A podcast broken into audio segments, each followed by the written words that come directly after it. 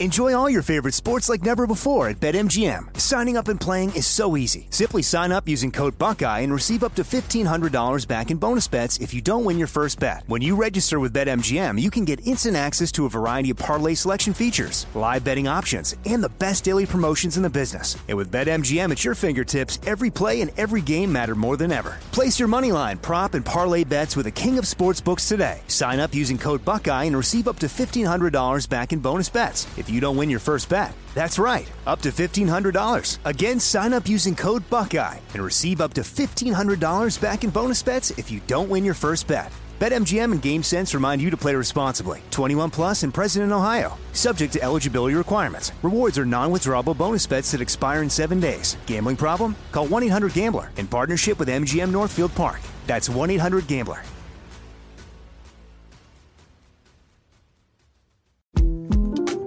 The 2024 presidential campaign features two candidates who are very well known to Americans. And yet, there's complexity at every turn. Criminal trials for one of those candidates, young voters who are angry. The Campaign Moment podcast from the Washington Post gives you what matters. I'm Aaron Blake, and I'm covering my 10th election cycle. My colleagues and I have insights that you won't find anywhere else. So follow the Campaign Moment right now, wherever you're listening. You know you've got a comeback in you. When you take the next step, you're going to make it count for your career, for your family, for your life. You can earn a degree you're proud of with Purdue Global. Purdue Global is backed by Purdue University, one of the nation's most respected and innovative public universities. This is your chance. This is your opportunity. This is your comeback. Purdue Global, Purdue's online university for working adults. Start your comeback today at purdueglobal.edu. Lucky Land Casino asking people what's the weirdest place you've gotten lucky? Lucky? In line at the deli, I guess? Aha, in my dentist's office. More than once, actually. Do I have to say? Yes, you do. In the car before my kids' PTA meeting. Really? Yes. Excuse me, what's the weirdest place you've gotten lucky? I never win and tell. Well, there you have it. You can get lucky anywhere playing at LuckyLandSlots.com. Play for free right now. Are you feeling lucky? No purchase necessary. Void where prohibited by law. 18 plus. Terms and conditions apply. See website for details. Today is Tuesday, October 20th, 2020. Roland Martin, unfiltered, broadcasting live from Raleigh, North Carolina. Early voting has started. We'll talk to Symone Sanders of the Biden campaign. Five black women are running statewide here in North Carolina. We'll talk to all of them as well. Folks, we got a jam-packed show. We're talking voting. All this show. It is time to bring the funk. I'm Roland Martin, unfiltered. Let's go. Whatever the biz, he's on it. Whatever it is,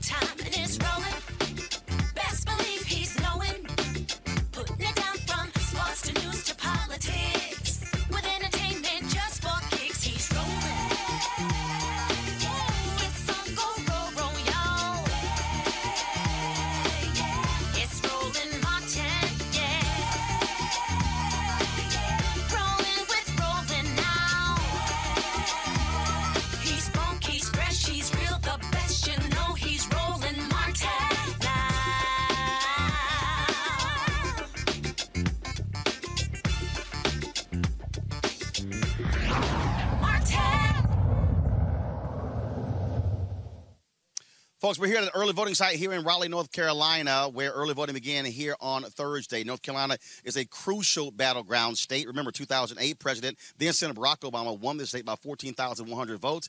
Uh, Democrats have not won the state since, but it is in play this year. Let's go right now to uh, uh, one of the top advisors, senior advisors for the uh, Biden campaign, uh, Symone Sanders. Uh, she joins us right now on Roland Martin Unfiltered. Symone, how are you doing? Hi, Roland. I'm good. How are you?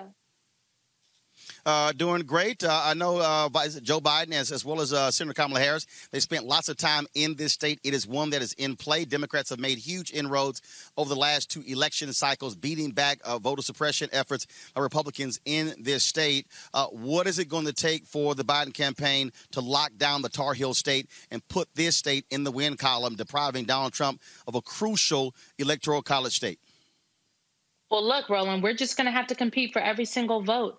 Uh, Senator Harris is heading back to the Tar Heel State tomorrow.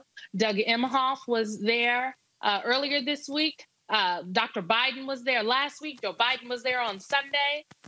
The Tar Heel state is going to be seeing a lot of our campaign. We believe that Donald Trump and the Trump administration have failed Americans, specifically people in North Carolina. This virus, the pandemic, is disproportionately affecting folks in the state. And our message over the next two weeks, Roland, is really that Joe Biden and Kamala Harris are, in fact, the ticket that can truly help turn the corner, build our country back better, as we like to say, and get this virus under control. You talked about is also a key state, not just for the presidential race, but also for the United States Senate. Uh, Thom Tillis is running against uh, Cal Cunningham. Tillis is the incumbent. Uh, Cunningham was up, up some four or five points. Uh, polling data shows that Thom Tillis is polling around 14% among black men. What is going to be the message specifically from Biden, Harris, and Cunningham uh, to uh, get those black men pers- who, are, who are deemed persuadables to shift to the Biden Harris ticket as opposed to supporting Thom Tillis and potentially Donald Trump? This is really about the economy Roland. You know, black men in the state of North Carolina, much like black men across the country, and all voters, frankly, want to know what the plan is for the economy. Is Joe Biden's economic plan an economic plan that will help put more money in the pockets of black folks in this country, help them put food on the table, and close that racial wealth gap? And the answer to those questions are yes. So in North Carolina, actually, is where uh, Joe Biden had a Black Economic Summit in Charlotte. Uh, CP3, Chris Paul joined us for that, where we were talking specifically about the economic foundation and well being of Black people in the state of North Carolina, but also across this country. So we have seen that message resonating, Roland. We are doing our shop talks, which are our targeted engagement to African American men across this country. We have had a number of those engagements in North Carolina. And specifically, Joe Biden on that debate stage this upcoming Thursday will be talking about his plans for folks' his families, his plan for Black Americans. And we think that message is resonating. Uh, one of the critical issues for a lot of folks criticizing Joe Biden is the 1994 crime bill. People have also been critical of Senator Kamala Harris, her term as DA and Attorney General. One of the things I'm still confused by Democrats, Donald Trump takes credit for the First Step Act. The reality is, it doesn't pass the Democratic House. He there's no bill. It was improved by the, the Democrats in the Senate. Why uh, why aren't Biden and Harris talking more about the role that Democrats played in passing the First Step Act, as opposed to letting Donald Trump take all the credit for a bill that, frankly, if it wasn't for Democrats, there's no bill for him to take credit for. Well, the reality is, Roland, we're not going to, um, you know, to have Donald Trump's conversation. He wants to talk about the First Step Act, and yes, Democrats did improve that bill. But to be clear, in his budget, you know, as Joe Biden says, show me your budget and I'll show you your priorities. He has yet to allocate one penny to the First Step Act. And so, what we are talking about when it comes to criminal justice reform is, uh, you, you know, not what Trump likes to cheerlead about, but real issues and real results. And that is what a Biden Harris administration would provide. And that's what this ticket is providing to voters as they're going to the polls over the next two weeks. And so, look, under a Biden Harris administration, we are very clear that our Justice Department um, would have the resources it needs to root out, to seek justice in communities for families all across this country. You know, the Trump administration, uh, even in the nearly four years as they've been in office, Donald Trump has not entered into one consent decree, no, and they have only opened one, pat, I believe, pattern of practice investigation. In the Obama Biden administration, the pattern of practice investigations and the consent decrees were mechanisms that the administration used to help hold rogue police departments accountable across this country and really institute change. And so I think that Donald Trump talks a big game, much like he talks about his plan for his economic plan for Black Americans, but with less than two weeks to go to election day, uh, I don't know how serious he is about a plan for Black folks. So the reality here is is that voters in this election have a choice. Black people have a choice, and the choice is between the vision that Joe Biden and Kamala Harris have set out of creating an equitable economy that works for everyone, a plan, an economic plan for Black America, or the leadership that they have seen over the last four years from Donald Trump and Mike Pence. And over the next two weeks, Joe Biden well, and Kamala Harris will be making a forceful case for why Joe Biden should be the next president of the United States. Well, the point I'm arguing is that Democrats didn't just make the bill better; they actually made the bill a reality in the House. Uh, I just think if you, you, you take credit for what you actually did because that thing also resonates with uh, a certain number of voters as well. Last question for you: When we talk about uh, making the case in these final two weeks, uh, obviously health care obviously education uh, and economics is going is going to be go, going to be key. Uh, we're also seeing again what's happening in Michigan. John James against Gary Peters, a down ballot race. We're seeing what's happening in Georgia as well and that is uh, how aggressive are y'all going to be with boots on the ground when it comes to driving African Americans? The reality is this here there was a nine point gap between black men and black women in 2012, a 13 point gap between them in 2016. Potentially, the Trump folks say they can get 20. How are you going to move those numbers uh, to try to maximize uh, that black turnout? And, uh, and again, what, what folks are saying is, will there be a very aggressive ground game, door knocking, working with grassroots groups to make that possible in the final two weeks? Roland, we have run an aggressive operation, I would argue, uh, for the general election since June 19th.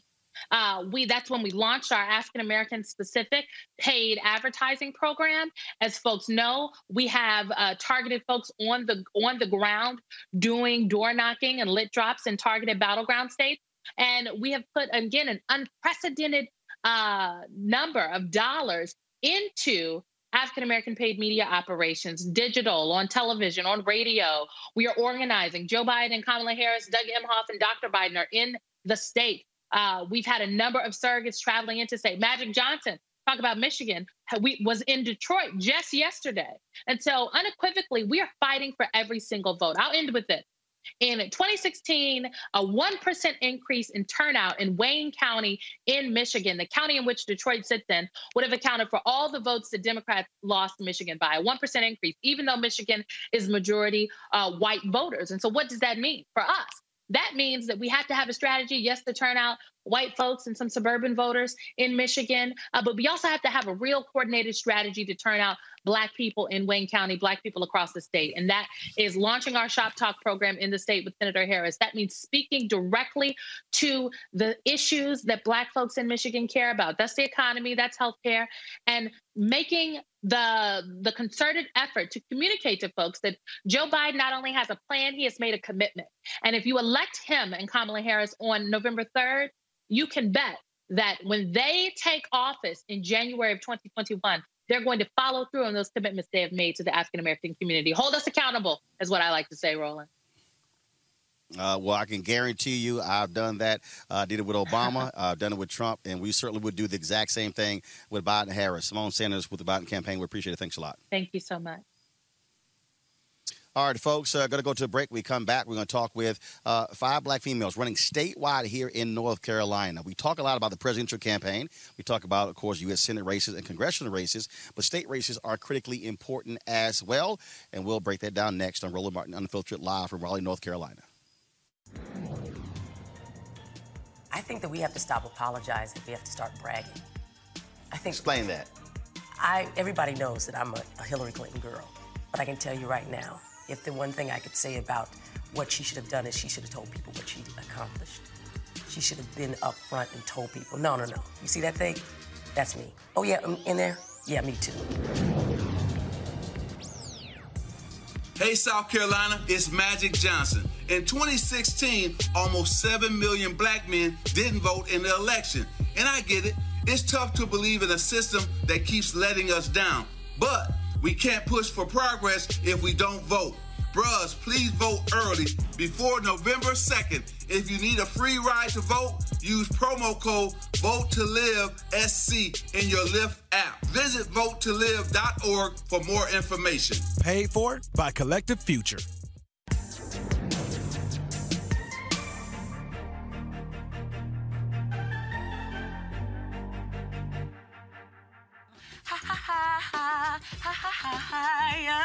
Hey, I'm Antonique Smith. What up, Lana Well, and you are watching Roland Martin Unfiltered. Hi, I'm Amber Stevens West from The Carmichael Show. Hi, my name is LeToya Luckett, and you're watching Roland Martin Unfiltered.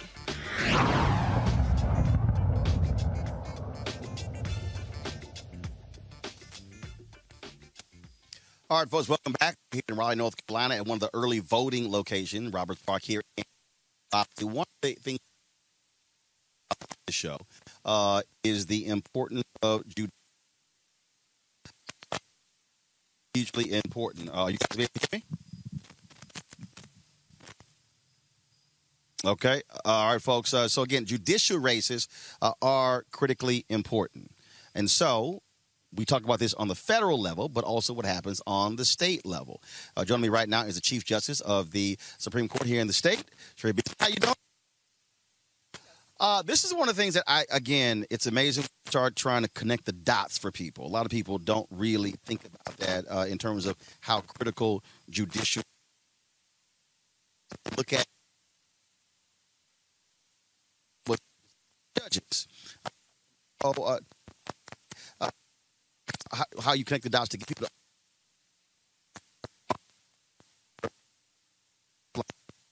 You better pay attention to the judges. please don't forget the judges. It is important, and all the very issues that people care so much about come before the courts often.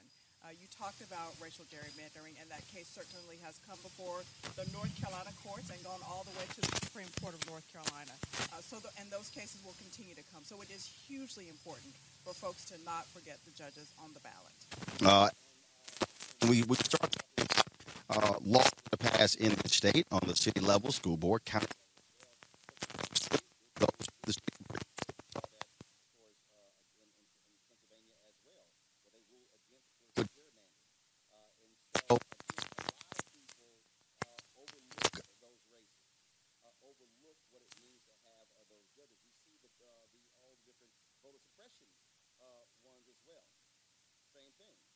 Uh, again, trying to get people to understand that well, how those races, how judicial races Well, it really does. And I mean, the reality is, most folks, when they go to court, they will appear before a trial court. And so, most cases come before our trial courts, but those cases can be appealed to the North Carolina Court of Appeals and to the Supreme Court of North Carolina. And in a lot of states, judges are not elected, but in North Carolina, all judges are elected. So, it is important that people look for us on the ballot. All right, hold tight one second. I'm having a slight audio issue here, so we're going to go to break. Then we'll be right back. Uh, fix that, and we'll be right back. This country was the right size in the prior centuries. For this next century, it might be bloated to not handle itself. It's like a seven foot three center who got a broken ankle. It's gonna take a long time for it to heal.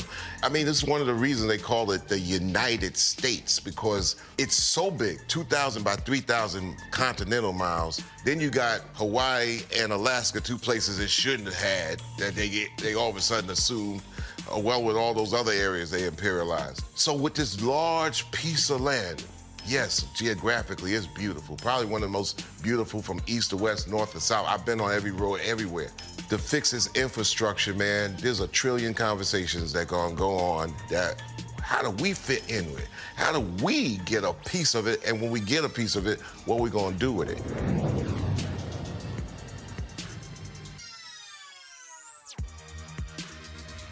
Hey, it's Kerry Washington. Listen, I know that there's a lot that has got to change in our communities, and sometimes it's hard to imagine things getting better. And no, voting will not solve everything, but it is a step forward. So remember, in Ohio, you can vote early in person between October 6th and November 2nd. Plus, if you need a free ride to vote, use the code VOTE to LIVE OH in your Lyft app. Visit votetolive.org for more info. Paid for by Collective Future.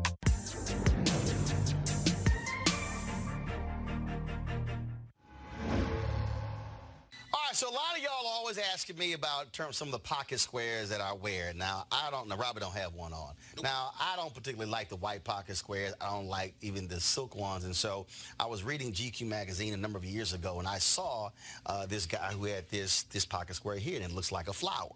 Uh, this is called a shibori pocket square. This is how the Japanese manipulate the fabric to create this sort of flower effect. So I'm going to take it out and then place it in my hand so you see what it looks like. And I said, man, this is pretty cool. And so I tracked down the. It took me a year to find a company that did it, uh, and so uh, they make about 47 different colors. And so I love them because, again, as men, we don't have many accessories to wear, so we don't have many options. Uh, and so this is really a pretty cool uh, pocket square. Now, what I love about this here is you saw uh, when it's uh, in in the pocket, you know, it gives you that flower effect like that, but if I wanted to also, unlike other, because if I flip it and turn it over, it actually gives me a different type of texture. And so therefore it gives me a different look. So there you go. So uh, if you actually want to uh, get one of these Shibori pocket squares, we have them in 47 different colors. All you got to do is go to RolandSMartin.com forward slash pocket squares. So it's RolandSMartin.com forward slash pocket squares. All you got to do is go to my website uh, and you can actually uh, get this. Now, for those of you who are members of our Bring the Funk fan club, there's a discount for you to get our pocket squares. That's why you also got to be a part of our Bring the Funk fan club. Uh, and so that's what we want you to do. And so it's pretty cool. So if you want to jazz your look up, you can do that. In addition, uh, y'all see me with some of the feather pocket squares. My sister, who's a designer, she actually makes these. They're all custom made. So when you also go to the website, you can also order one of the customized uh, feather pocket squares uh, right there at rolandsmartin.com forward slash pocket squares. So please do so. And of course, uh, that goes to support the show. And again, if you're a Bring the Funk fan club member, you get a discount. This is why you should join the fan club. All right, folks, welcome back to Raleigh, North Carolina. We're talking with Chief Justice Cheri, Chief Justice Beasley of North Carolina State Supreme Court. So, one of the things that uh, I've been covering the craziness in the state for a long time. Uh, and one of the things Republicans tried to do in this state was literally strip the Supreme Court of its power and try to move it to a lower court. I mean, how does it make you feel as somebody who is supposed to be talking about the law and you're having to deal with uh, politicians who want to play games with the law in order to gain a political advantage? Well, you know, the rules certainly do change and the laws change, and it's important for us all to all keep up with them. But the beautiful thing is that the courts really are the checks and balances. And that's why people ought to care about who's serving on the courts. That's why they ought to know uh, the kind of experience they have. And, and it is important to serve with integrity. There's a whole lot on the line. I mean, people don't come to court when things are going great. And so folks expect justice to be fair and impartial. Uh, and we're seeing this. We were seeing how how important politics plays out. What's happening in Washington D.C. when it comes to the Supreme Court uh, nomination of Amy Coney Barrett, uh, and again the cases that are going to go before the Supreme Court dealing with voting rights, dealing with the Affordable Care Act, and dealing with voting issues. And so, what I keep trying to tell folks is every single thing that we have, if it's going to end up in a court system, so you better pay close attention to who's representing you uh, on the bench, whether you're talking about Supreme Court, whether you're talking about appellate, or even uh, even on the lo- local level when you're talking about mass incarceration, uh, criminal justice, things along those lines. Well, and I'm glad people are paying attention to Judge uh, Barrett's hearings, and I'm glad that folks were uh, lamenting when Justice Ginsburg passed away because the attention that folks are paying to the Supreme Court of the United States, you know, I hope will trickle down to the state courts. The reality is more disputes will be handled in our state Supreme Court than will be handled in, in our Supreme Court of the United States. Because, so because really they, they accept very few cases. That's correct. So, uh, in an average year, how many how many cases does, does your state Supreme Court handle? We handle between, we probably have oral arguments and hearings on about 115, but we have, we consider four to 500 cases a year. Yeah, that's a much heavier caseload than we see uh, on, on the federal level as well. Got to ask you this. Might as well ask people. First of all, how many Supreme Court justices here in North Carolina? There are seven of us. Okay, seven here. You have nine on the federal level. Arizona, uh, a few years ago, actually expanded their Supreme Court, which is why I sort of crack up when Republicans talk about court packing. I'm like, did y'all forget what y'all tried to do and what you actually did in Arizona? Um, also, I think a lot of people have no idea how large these circuit courts are, how large the appellate courts are. And so when you hear the argument, people say, oh, no, leave the Supreme Court justice at nine, but then you have 20 plus on uh, other levels. Does it, does it make sense, just your thoughts, does it make sense to have a court at nine, or, can, or should, should folks say you expand it to handle a higher caseload?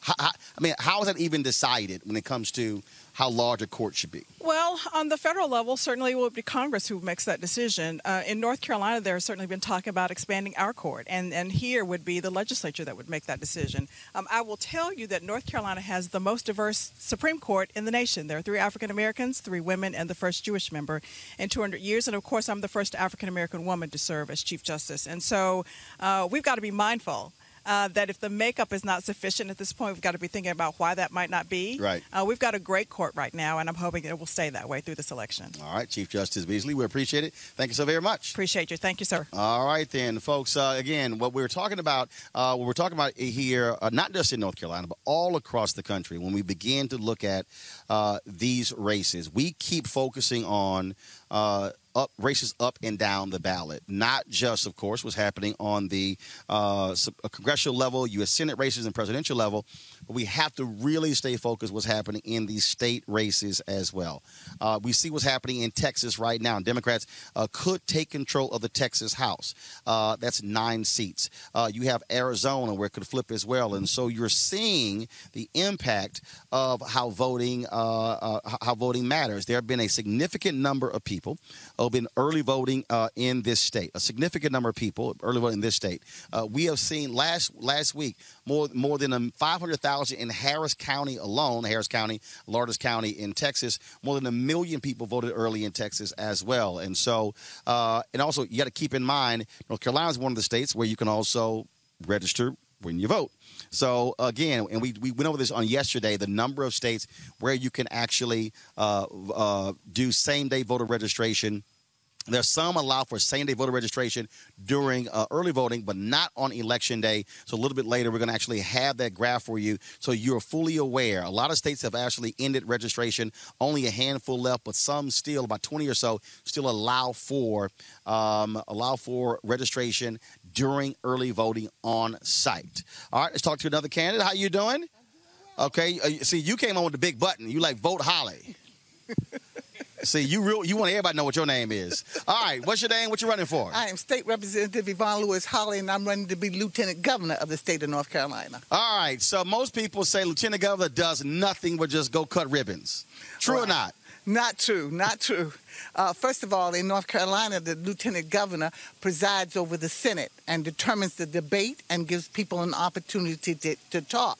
And this year, in particular, it looks like it will be a tie. And if it's a tie, it's the lieutenant governor who makes that deciding vote, which makes that one of the most important positions that we're going to have this time. Now, how long? Uh, I mean, Republicans have been governing leg- the legislature for, for how long? How long have they controlled both branches? They used, they used to have a supermajority, correct? Yes. And then they lost that. Uh, and so, what is their margin in the House? What is their margin in the Senate? Well, it's about 10 years uh, that they've been in control. Uh, I've been in the legislature now for eight years under the supermajority. In this last session, it was not. Uh, I, they need, we need four, five votes to win the Senate, four to tie. And, uh, it, and with my vote, that would be five.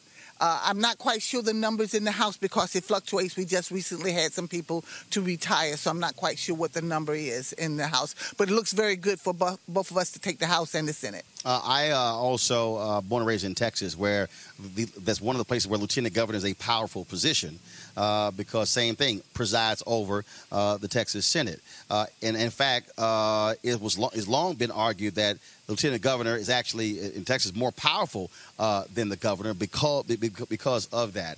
And so, as you're traveling around the country, around, around the state, uh, how are you making that case and getting people to understand why that matters? Because the, the current lieutenant governor is actually running against uh, Governor Cooper, correct? That's right. North Carolina has, uh, they don't run as a team.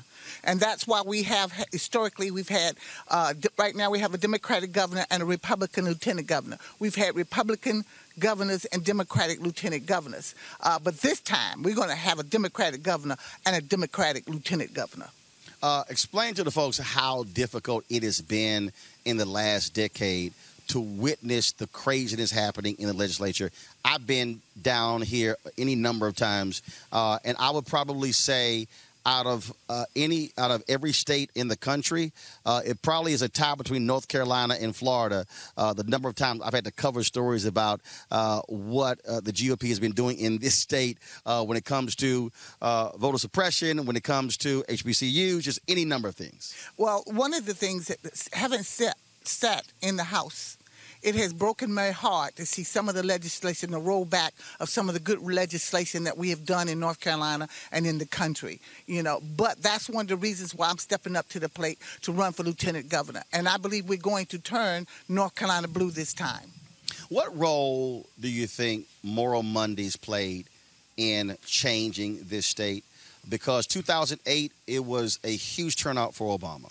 Uh, and then 2010 midterms, 16 legislatures flipped the GOP control across the country, uh, and then all of those elect all those uh, gains uh, went by the wayside and then it was just sort of this this constant drumbeat, and then the lawsuits and things along those lines. Uh, how how how important was the people power to actually change the state? It was phenomenal, and to be in the General Assembly as they started, and they started with a few people, and watched it grow every Monday to the to the masses that they got there.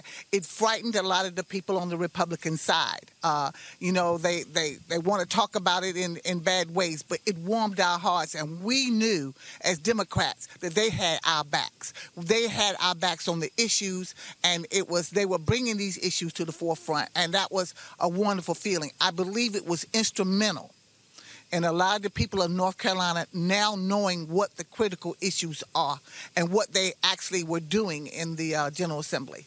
Well, and and and but the, look, it, it, initially started off largely African American, but as Reverend Barber and I talked about, as that thing began to spread across the state, uh, there were rural whites in North Carolina who realized, wait a minute, we getting screwed too. Yeah, civil rights are civil rights, and people recognize. And broke is broke. And broke is broke. Yes, that's right. Po, po is po. Right. Po is po. Po is po. So people begin to recognize that uh, what Reverend Barber and the Moral Monday people were talking about were just common sense legislation and common sense issues that affect all of us, regardless of your financial post in life. Um, we have seen significant uh, early voting turnout uh, as you begin to look uh, look at the map, uh, are there any particular areas where you think uh, things need, need, need, to be given a boost uh, th- thus far, or are you surprised at how uh, the numbers have been increasing in various counties all across North Carolina? Well, I am thrilled. I heard today, as of 3:30, that two million people have voted already in the early vote, and that's phenomenal because in 2016, at this point, we were only at I think it was 700, maybe 750,000 people. So that tells me that people have had enough and they're coming out and they're coming out in large numbers to have their say in how their country is being run. All right, then. Well, uh, we certainly appreciate uh, you running. Look forward to uh, covering the final two weeks of this campaign. Uh, and it is going to be uh, quite interesting, not just what's happening here in North Carolina, but also across the country. Thank you. I would like to say one last thing. If anybody is going to the poll to vote and they have any problems, uh, they can call 866 Our Vote. 866 I vote. No matter where you are in the country, if anybody's giving you a hard time at the poll, that's just information that you need to know. And I'm sure Kristen Clarke, the Lawyers Committee, will certainly appreciate that. All right, thank you. All right, thank you so very much. Uh, folks, again, uh, we're talking about uh, what's happening here in North Carolina, folks who are running for statewide office, but not just that. Uh, we're also talking about what has been happening uh, across this country. Uh, I told you yesterday the Supreme Court ruling four to four, where they made the decision to, to allow a order to stand when it comes to votes in Pennsylvania, the ones that are going to be allowed to be counted as well. And so we need to be looking out for that. Even though here we are two weeks out of the election, you still are seeing uh, legal efforts. Republicans all across the country are still suing in states, uh, trying to shrink, if you if you will, the electorate uh, to to try to narrow in terms of how many of those votes are counted uh, in various states across this country. And so we'll be keeping you up to date of all of those different uh, legal maneuvers. Uh, let's talk with another candidate. How you doing? Roland. How are you? Oh, good. What's your name? What you running for? I am Judge Lora Cubbage, and I'm running for the North Carolina Court of Appeals for seat number five. Okay, so again, folks, somebody's watching, they're like, okay, a court of appeals, what y'all do?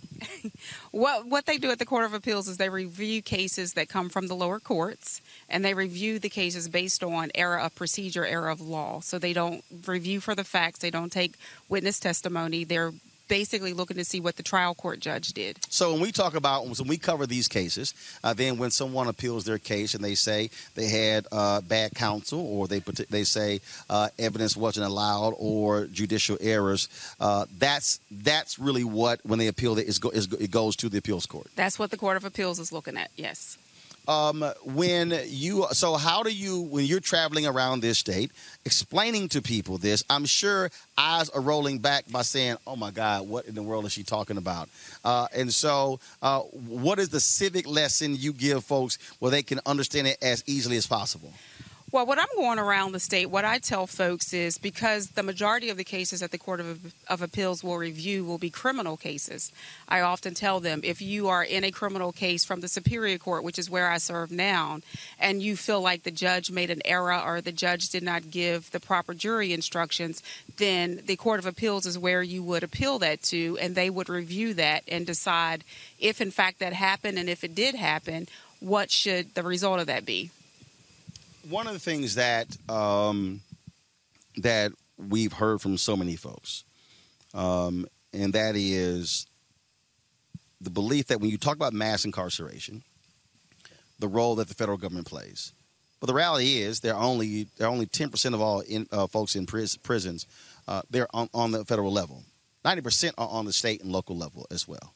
Uh, and so, what do you say to folks who might ask, "All right, what impact do you have or would have on criminal justice criminal justice reform or mass incarceration?" Well, the impact that judges have on mass incarceration is judges are the ones that incarcerate. So we have a large impact on the criminal reform. Judges are not legislatures, so we don't make we don't make policy and we don't make law. So that would be something that you'd have to discuss with your legislatures. Um, and if something that they do gets challenged, then of course it will come to the courts. Uh, but as I said before, judges are the one that does sentencing. Even in North Carolina, we have a structured sentencing uh, guidelines and that come from the legislative branch. But we indeed, uh, you know, we we make those we hand out those sentences, and so if there is a mass incarceration problem, that is likely a judge problem. And that's why it's extremely important to know who your judges are. Um, as you said earlier, not just your judges on the federal level, but it's your judges on the state level that are making decisions that are going to affect your life for the rest of your life today. when you are again as you're moving all about uh, around this state um, are you seeing um, younger voters understanding and embracing the importance of voting in judicial races. Because what often happens is uh, when we start breaking down election results significant number at the top. But as you start going down that list, those numbers get smaller and smaller and smaller and smaller and smaller. And what we actually seen over the last, I would say, four to six years, we've seen more people who have been understanding the, uh, the role of district attorneys and voting in those races and voting when it comes to those judges, uh, those uh, municipal judges, but also those district judges as well. Um, I do believe that there is a shift in the younger voters getting out and, and trying to become civically engaged and understand how how the powers of government work and the levels of government work. Um, as I've been going around, and I just got off of a um, event today with young voters, and they they're eager to know exactly what role everyone plays, and especially the judges. Um, I want to say there was a shift in 2020 where our young people started really, really getting involved civically and really wanted to know, you know, what's going on in our courts. Well, that look, it's, it's again, it's important because I think when people start, that's one reason why when we focus on it a lot because so many people don't really uh, pay attention to judicial races. Uh, until somebody is found guilty, or until uh, all of a sudden charges are not filed against someone, or then all of a sudden people, all of a sudden everybody their mom becomes an expert on grand juries. Uh, and in a second, we're going to talk about uh, in the grand jury in the Breonna Taylor case, where the jurors said they were not presented uh, homicide charges. So we're going to talk about that uh, in a second.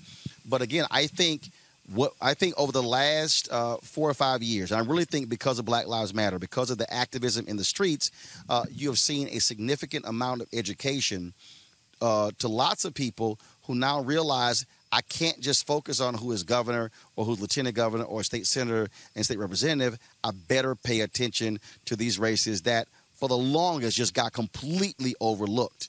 And also, to be honest, not that many black folks ran for judicial positions. Well, that is true, uh, and um, we are we have an increase in people of color running for these positions, um, and I try to encourage as many people of color uh, to get involved and and run for these positions. When you go into a criminal courtroom, you see predominantly people of color, and so it it does them good to see someone um, in a position of a judge that looks like them.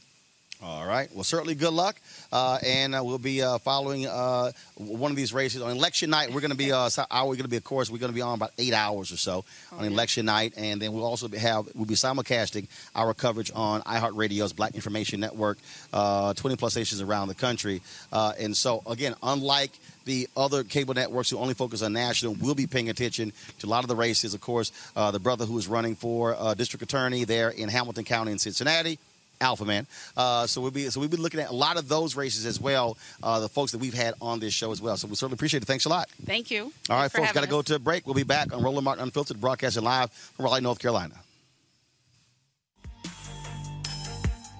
I think that the millennials are now beginning to understand that there's a difference with elected officials and how they handle public policy, and there's a difference between those who just want a title and want some perks and a little upward mobility, and those who are saying, hey, this is who I am, like me or not, I'm going to tell it like it is, and if that means I don't win my election, then so be it.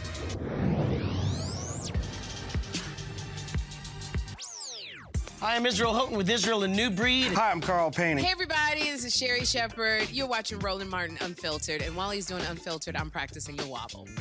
Yes, I am. Because Roland Martin's the one, he will do it backwards, he will do it on the side. He messes everybody up when he gets into the wobble because he doesn't know how to do it, so he does it backwards. And it just messes me up every single time. So I'm working on it. I got it. You got Roland Martin.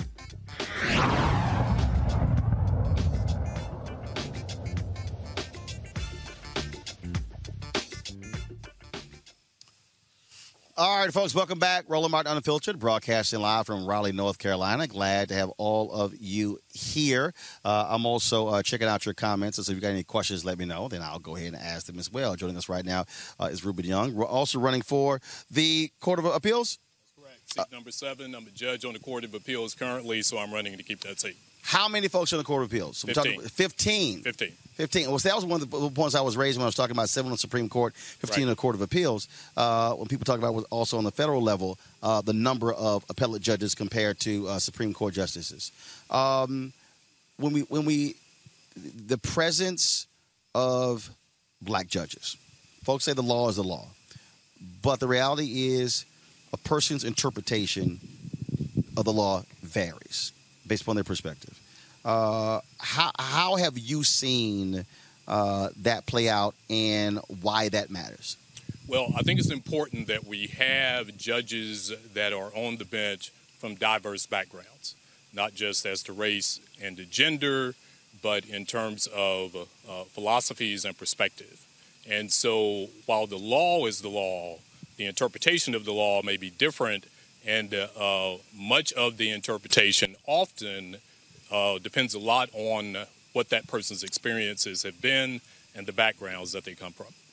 And um, first of all, look, we're, we're seeing this now even on the federal level. We're seeing where uh, Mitch McConnell has made it clear that he wants to appoint largely 35 to 45 year old, mostly white, uh, conservative men to be federal judges.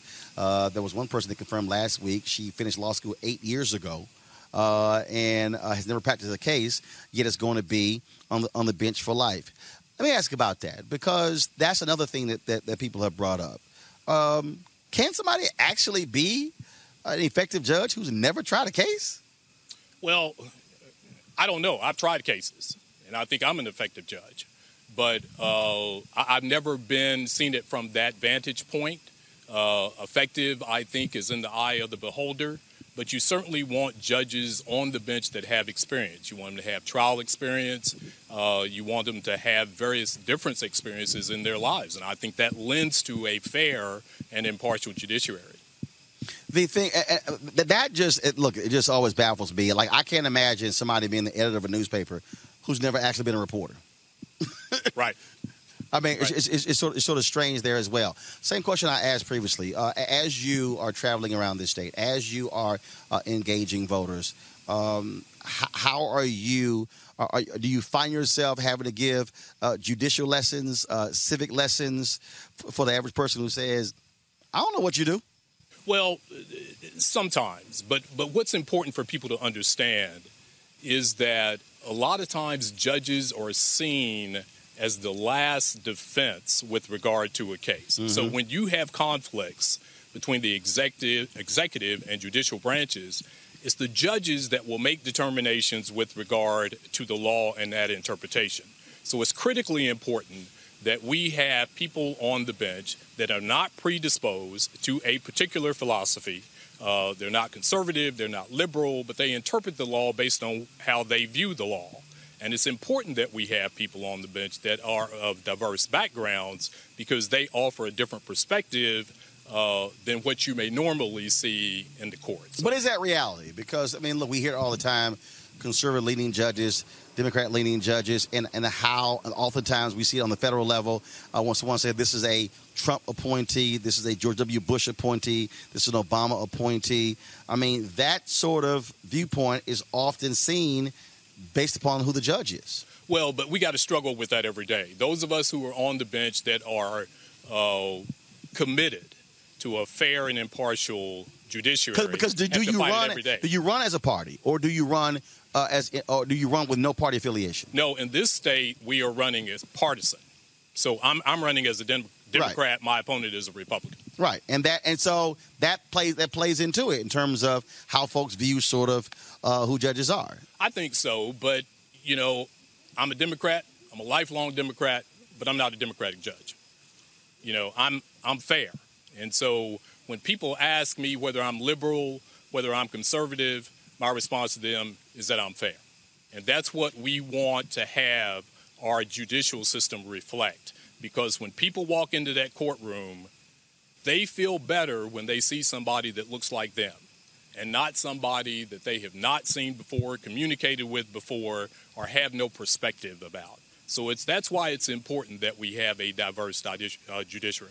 All right, then, Reuben Young, we really appreciate it. Thanks a lot. Appreciate you. Uh, and uh, so, I, uh, it's also told me that you, you can wear one of these shirts. I can. All right, then. So All that's right. all. That's that's kind of important. It is. uh, being an alpha. So you could you got to say that. Yeah. You know, because you got you got to like use everything to get votes.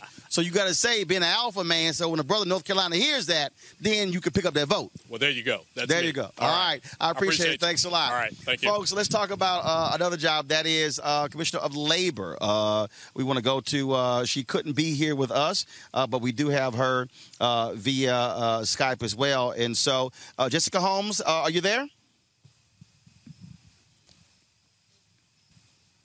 Uh, we should. So, guys, uh, let me know uh, when we have uh, Jessica Holmes.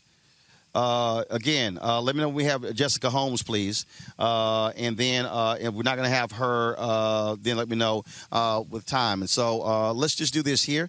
Uh, I want to uh, do a quick conversation. Come on up here. I'm going to talk to um, uh, General President of Alpha Phi Alpha, uh, Dr. Everett Ward, who is here.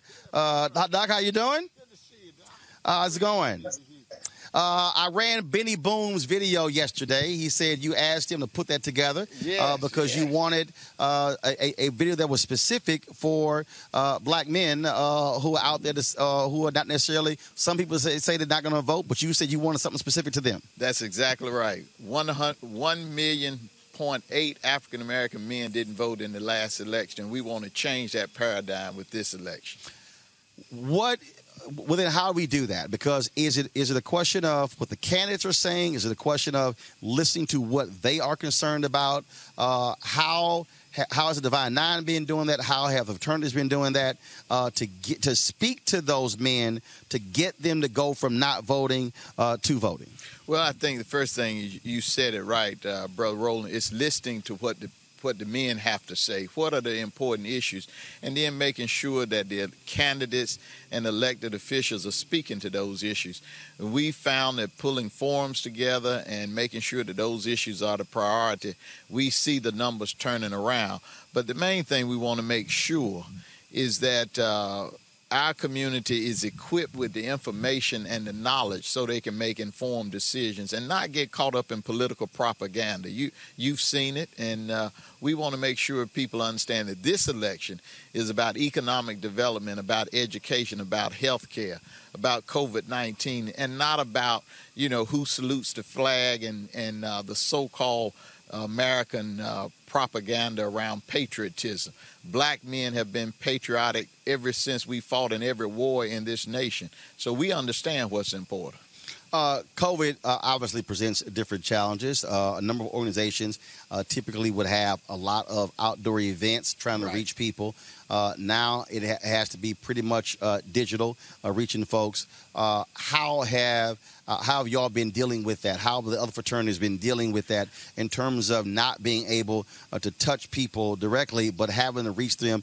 Uh, has it been through text messages? Has it been through uh, email? How, how how has that gone? Well, I think one of the things that's, that's happening, I'm so pleased about, is the Council of Presidents, which consists of all the Divine Nine presidents. We immediately came together beginning last year in September of 2019, understanding that this election and the 2020 census was two of the most important things that we needed to address collectively. Doesn't matter what years we were founded or what colors we wear, there's only one color that's important, and that's the color black. And so we decided that uh, we were going to be united. We were going to speak to the issues in a collective way, and our synergy was going to be around those important issues.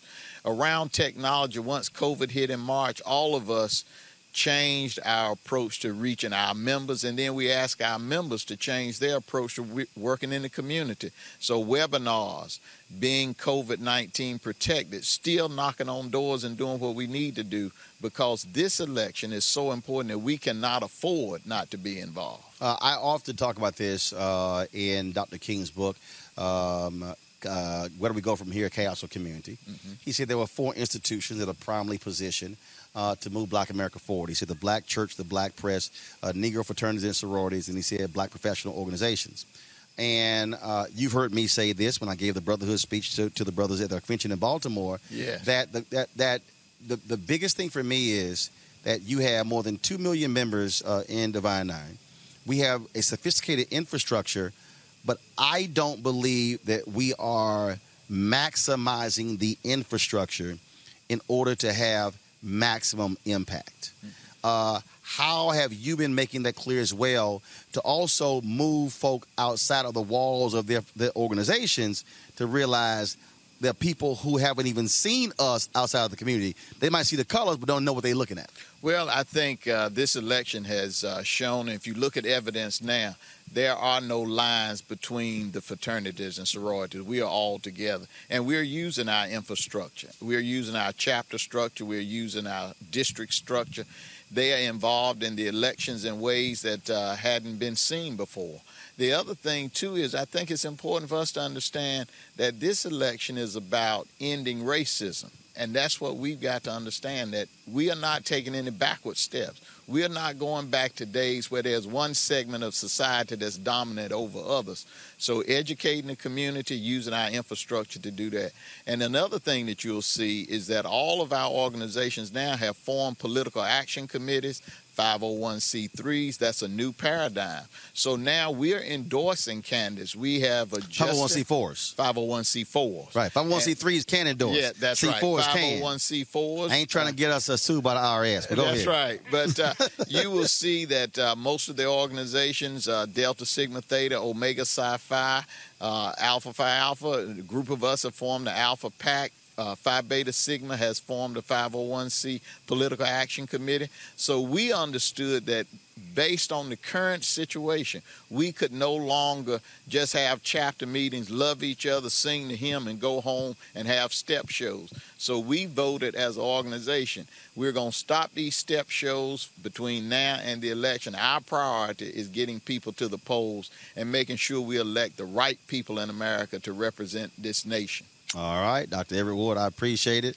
Uh, and so just leave me that sweater because, you know, I, I got the Yeah, same yeah. shirt, but I need the sweater. But you, Uh, but you know, this is designed by a good Alpha brother, uh, Darren Smith, Darren Oh, yeah. Thomas, out of South Carolina. Oh, yeah, Yes, absolutely. sir. Yes, sir. Absolutely. We got to represent. All right, Doc, I Thank appreciate you, my it. brother. Thanks appreciate bunch. all you do. Yes, sir. Let's give Roland Martin a round of applause for what he does. I appreciate my it, Doc. brother. Keep I appreciate doing it. Will do. Always good to see you. Yes, sir. Welcome to my hometown. All right, glad All to be here. Glad Good to to be see here. you. Folks, gonna go to a break. We come back. John Hope Bryant has a huge announcement, a multi-million dollar plan to help upwards of a million black businesses. That is next on Roland Martin Unfiltered.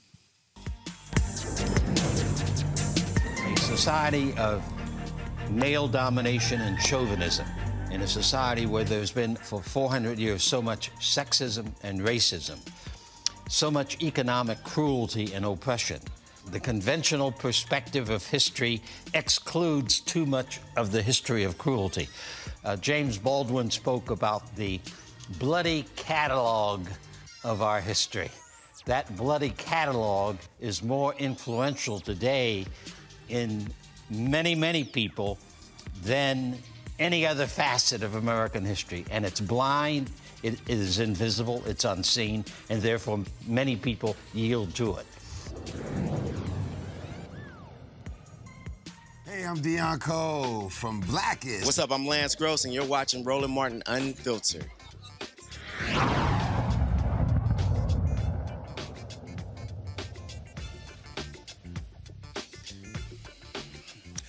All right, folks, welcome back to Roland Martin Unfiltered. Every Tuesday, we uh, normally feature a black owned business. Uh, today, though, we want to talk with John Hope.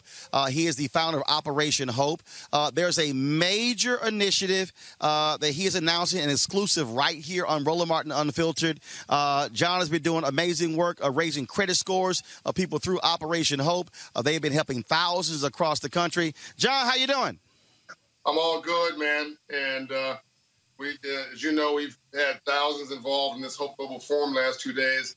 I'm worn out, but I would I would not think about stopping or falling out without having a conversation with Roland Martin and announcing this to your audience exclusively for uh, black content, a black content creator for which you are, the, in my opinion, the premier. Well, first of all, I'm, I'm, I'm a little worn out too. I've done a couple of uh, uh, uh, party Zooms for Global Hope Forum. Uh, uh, the hour before my show, I had to do it from the car yesterday. I did it from the car here because I'm here in Raleigh, North, in Raleigh, North Carolina. So look, we, we look we gonna get it in how we need to get it in. Uh, tell w- we've had you on talking about black businesses, PPP. How how do we how do we stand up black businesses? How do we grow capacity? Uh, what's what's this major uh, announcement uh, that you unveiled today? Yeah, coming to you exclusively uh, for Black America, for uh, the, the video voice for our community, the Roland Martin. We've been talking about what needs to happen, but now we need to move from talking to doing. So I am proud to announce today uh, that uh, as a means of achieving social justice through increased parity of, of, of ownership of business, uh, that we have Operation Hope has today announced a partnership for $127 million with the second largest e-commerce company in the world, Shopify. As our first partner, it's not our only partner, but our first partner, our first signature partner, Shopify, has committed $127 million. Uh, Operation Hope is adding some numbers onto that, so it'll be about 150 million when we finish, but 127 million dollars uh, to stand up 1 million new black businesses over 10 years. So this is not a one-day initiative, Roland. It's not one. It's not black. It's not Black Business Month. It's not Black Business Day. It- It's not. We're gonna try. Uh, no, we. It's a decade, but serious. 10 years, which we, as you know, we. You and I talked about this. I call this. We call this the third reconstruction period. This next period of 2030 to 2020, 2030. It's the one MBB initiative, 1 million Black Business Initiative. Uh, people can go to hope1mbb.org. The website is up. Uh, and uh, we're going to ladder up new uh, Black businesses and support them to be real and substantive. We can get into the details of that if you like. One of our partners, our community partners, national community partners, is the 100 Black Men of America. Our brother Tommy Dortch, chairman, where they will provide black mentors to these black businesses. A half of uh, 100 Black Men members, I believe you're a member, uh, are, uh, are also business owners. Uh, so you sort of you follow what you see or you model what you see. So we think it was good to have black business owners as part of this mix.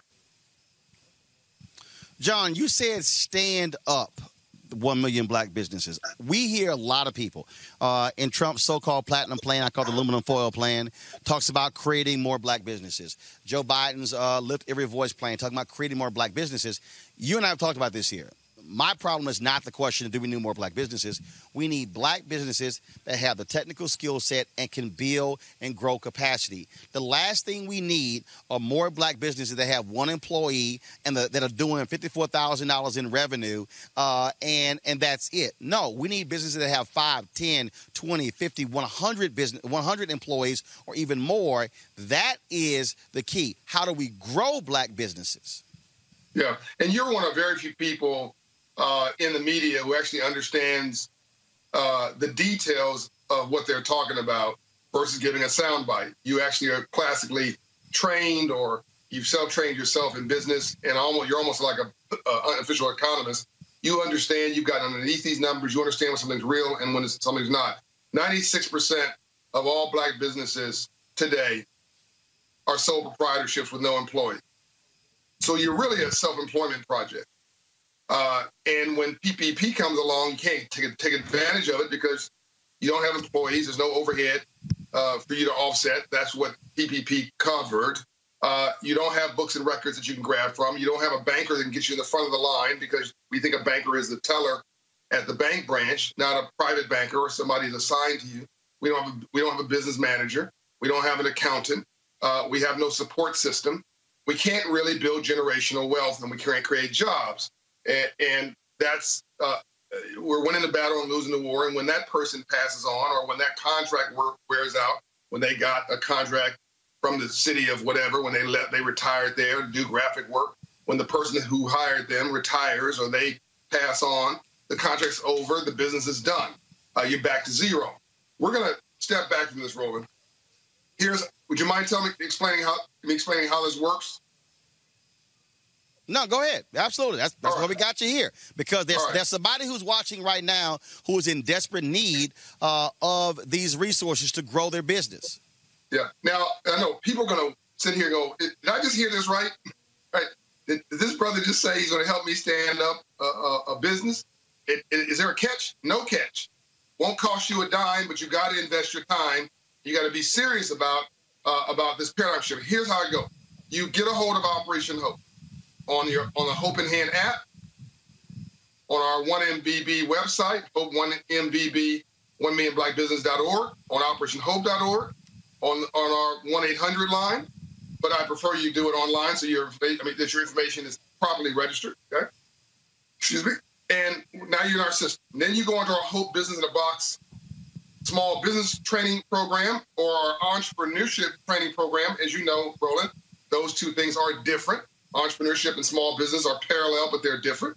We get you trained up for free. We help you to create a business plan for free.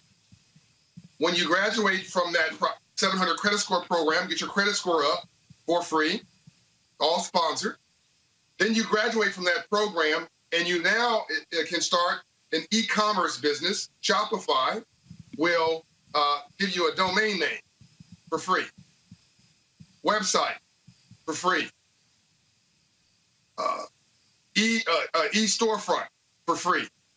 Digital storefront. Of course, the world has changed where everybody's gone digital, so we need to catch up. You cannot be a growth company without being a technology company. Uh, they will then give you a payment system for free.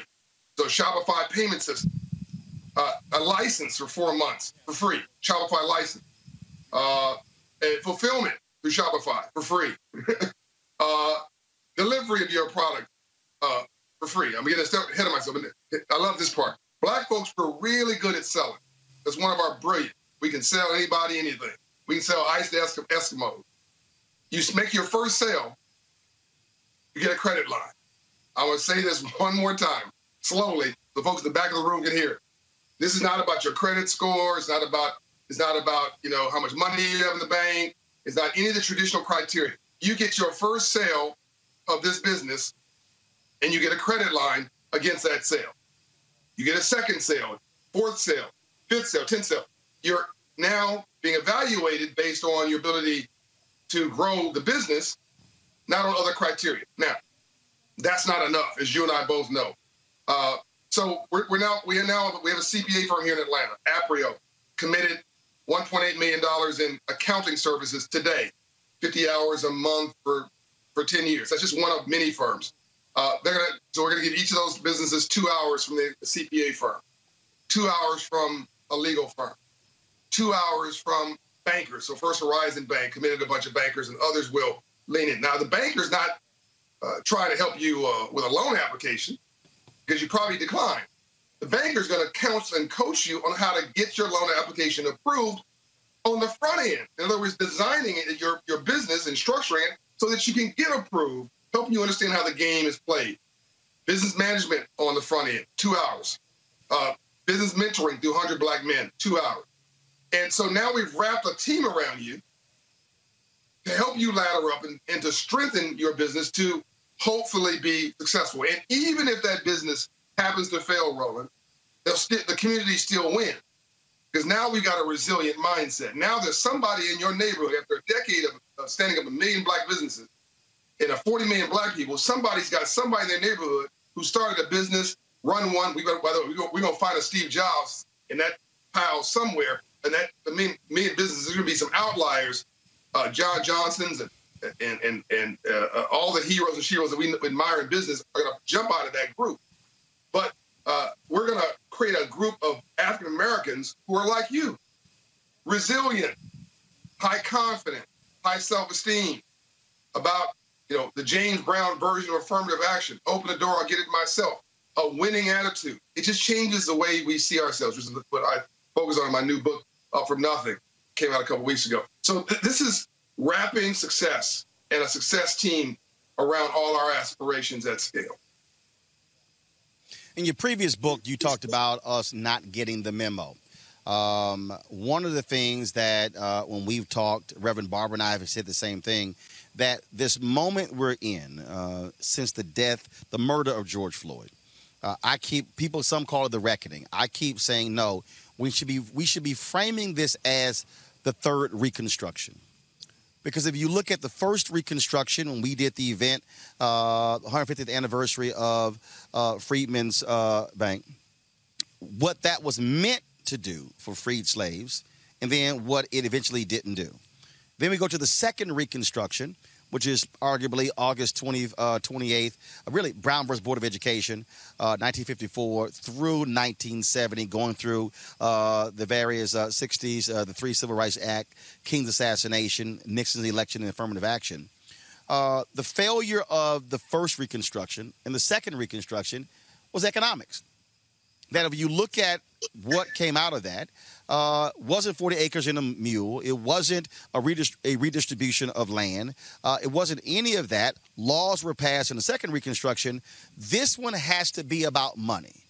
This one has to be about how do we change this conversation uh, and not just say, again, say, oh, we went from 1.9 million black owned businesses to 2.6 million black owned businesses. When we had 1.9, we had 1.8 million that was sole proprietorship, doing $110,000 in revenue. Now we got 700,000 new black owned businesses, but they're doing half of the same revenue. This has to be a moment where what you're doing with Shopify and what's happening with others, we're talking about multi-million dollar deals, billion dollars of billions of dollars, because we're becoming a changing nation. 23 years, we're gonna be majority people of color.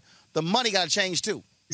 Yeah, we failed, as Ambassador Young said at the forum today. We had Killer Mike, we had Ti, Tony Ressler, the billionaire, Ambassador Young, Lisa Borders at the closing of the Hope Global Forum. Folks can go online and still watch the content all week. Uh, Ambassador Young said that he and Dr. King uh, and others in the second Reconstruction succeeded in integrating the lunch counter, but they failed to integrate the money. They failed to integrate the dollar. And the dollar escaped our community. Uh, and frankly, with integration, there was no need for just black doctors anymore or black lawyers anymore because the community was not closed anymore, it was opened up. But we didn't get the self-esteem and the confidence and the, the resiliency and the belief system and understanding how, the, as you said, the math and economics and entrepreneurship and the wealth creation works. So we, we became great consumers, not great, great producers and owners. And now we're a trillion dollar consumer buying force, but we don't own anything. Roland, I'd argue you say that it's about money now, and I'm being provocative. I know you know this already. I'd say it's always been about money. Slavery was about money. The word millionaire was created in uh, the slave era. The wealthiest city in the world, as I put in my new book, Up From Nothing, was Natchez, Mississippi in 1850. That was about cotton. That was about slavery. That was about money. Uh, bringing us over here to Africa from Africa, to, from Africa here as agricultural geniuses, because we were not dummies. We were brilliant geniuses of the land. That was about money. Uh, the the Europeans coming, British coming over here and settling here was about money. They didn't give them titles, they gave them land. That was about money. I, would argue that the first Reconstruction was about money. We missed the memo. The second Reconstruction, uh, the 60s, was also about money. We missed the memo. But Dr. King actually would shut down the economy, Roland, as you well know, in these small towns. The one guy he didn't want arrested was Andrew Young, because Andrew Young was a negotiator and he'd have Andrew Young go in to meet with the business leaders after the the the, uh, the sun went down after a week or two of uh, of, of, successful protesting, uh, where the majority of blacks were in that town, quietly, dignified, no no anger. We shut down the economy because it's an unjust. We're serious with series of unjust laws, and they meet with hundred business leaders. Andrew Young would, and cut a deal to take down the whites only signs, not the government cutting them taking down the the, the businesses, the, the uh, J.C. Penney's, uh, Woolworths, and the, the, department stores and the bus companies, which were privately owned, they said, look, the, the, this may be about white or black, but the color currency is green. I mean, we were probably the first Ubers because we had that um, group of unofficial taxis, black folks who were giving each other rides around town when they wouldn't ride the bus in Montgomery. We probably inspired Uber 50 years ago. And and and when when black, when white folk, when, when mainstream and white business owners saw the power of us organizing our dollar, they they they stopped and looked at the issue and said this is morally wrong, but it's also uh, racism is also bad economics. Let's stop this. And they forced the mayors to knock it off, the governor to knock it off in the 60s. So we got that piece. We got the right to vote. And, and thank you for raring and encouraging people to vote today. I want to come back to that for a minute. Uh, we, we got the right to vote. We got middle class jobs, but we start, but, we, but still we're writing checks. We're not cashing. I'm sorry, we're cashing checks. We're not writing them. In other words, we're the employees, not the employers. And when we became the employers, we were not building wealth. At most, we're getting rich, getting paid. I love, I hate this phrase. We, we love, I want to get paid. I want this money. I want this paper. What does that mean? That's what you do from nine to five. Building wealth is what you do in your sleep. And you need compounding in your sleep to build wealth. Compound. You have need, you need employees to compound. You need you need business ownership to compound. You need stocks and bonds, real estate, education, something that is bigger than you that allows you to build wealth in your sleep. So we're at a moment in history, Roland. Uh, what are we going to do about it at scale? The guy who who made your shirt, can I go on the Shopify? Can I go to his website or uh, can the gentleman who was just on. Okay, great. Love this yep. shirt. Yes. Can I Google search that and get it yep. and buy Greek, it online? Yep. GreekDesigns.net. Yes, you can. But as you know, as you and I love that that's a yes. As you well know, most of our plumbers, electricians, uh, uh, yep. artisans, you, you can't find a Facebook page. Forget a website, forget an e-commerce. You can't find a, a Facebook page for them because right. we, we're yeah we're not part of the new economy yet. one of the things, uh, uh, now again, I want to go back because there's some people who I'm looking at some of the comments and they're like, man, there's got to be a catch here. John, there's got to be a catch here. They, they, I can, they already saying, John, I can't trust we can get all that stuff for free. Uh, yeah. What a 127 million dollar deal with Shopify. Uh, again, reiterate, there's no catch. There is a catch. Yeah, you got to you got to do some work. That's the catch.